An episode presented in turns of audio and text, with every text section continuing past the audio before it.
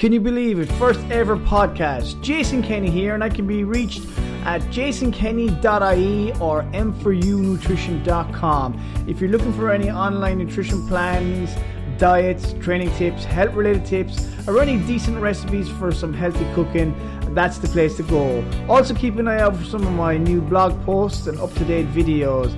It's a great online resource and has some awesome plans with some really, really incredible results. So, looking forward to kicking it off. So, here we go with our first ever podcast.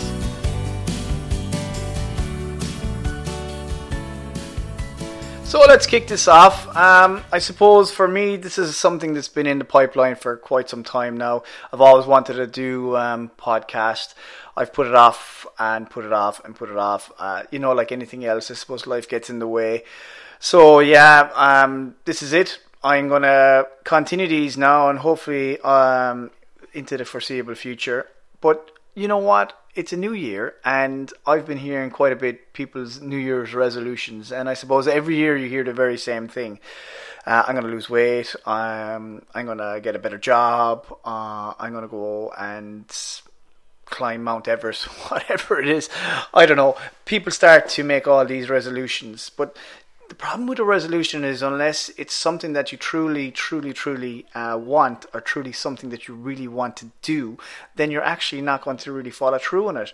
So, I mean, how many times in your life have you had no choice but to do something because it was an absolute must, a necessity, that you achieved it? And you look back afterwards and going, you know what, it wasn't that bad. And now you find it a little bit easier. It's probably become part of your life. It's something that you just do. But the problem is when you say something and you kind of just throw it out there, even though you, it's more like a wish, I suppose. That's actually it, isn't it? I suppose a resolution becomes comparable to a wish, something I would like to do, but I don't know if I'm actually really going to do it. With it, something that compels you, something that's there that's so strong in you that you want to do it because if you don't do it, your life is going to go down a very bad path.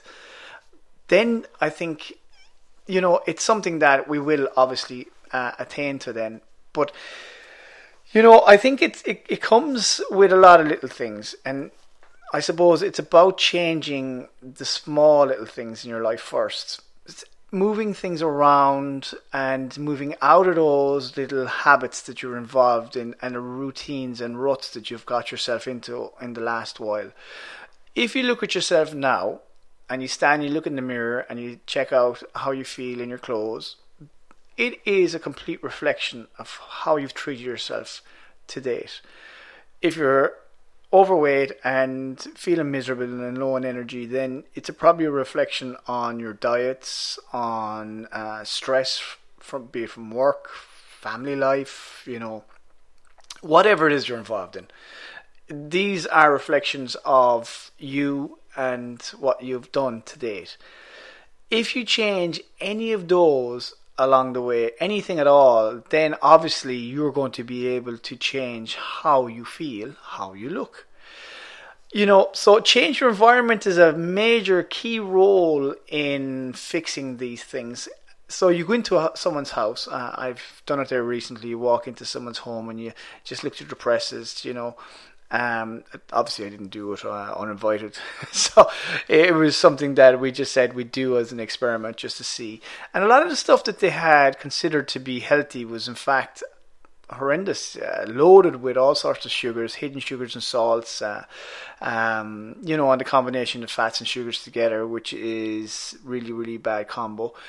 Um, these things um, people are fooled into by marketing, by um, you know, I suppose what they've read, what they've seen in magazines, what they're seeing on television, and so on, and what they may even hear on the internet.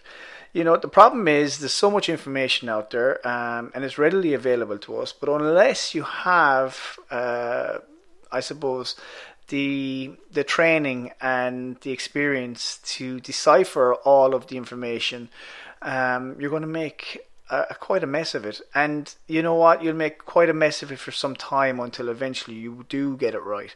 But it'll be through t- trial and error. Problem with that is most people don't hang on for that long. Um, they've had enough. They said, "No way, I'm not going to be." Um, I'm not going to be kind of looking at this anymore. It just doesn't work for me.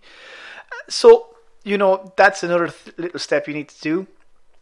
Invest your time, invest in yourself, and talk to someone who actually knows what they're talking about, who's been there, who have you know had experience with with different people, um, you know, and have gone through all of these issues before, uh, either through their clients or through their patients or whoever it is you decide to, to visit.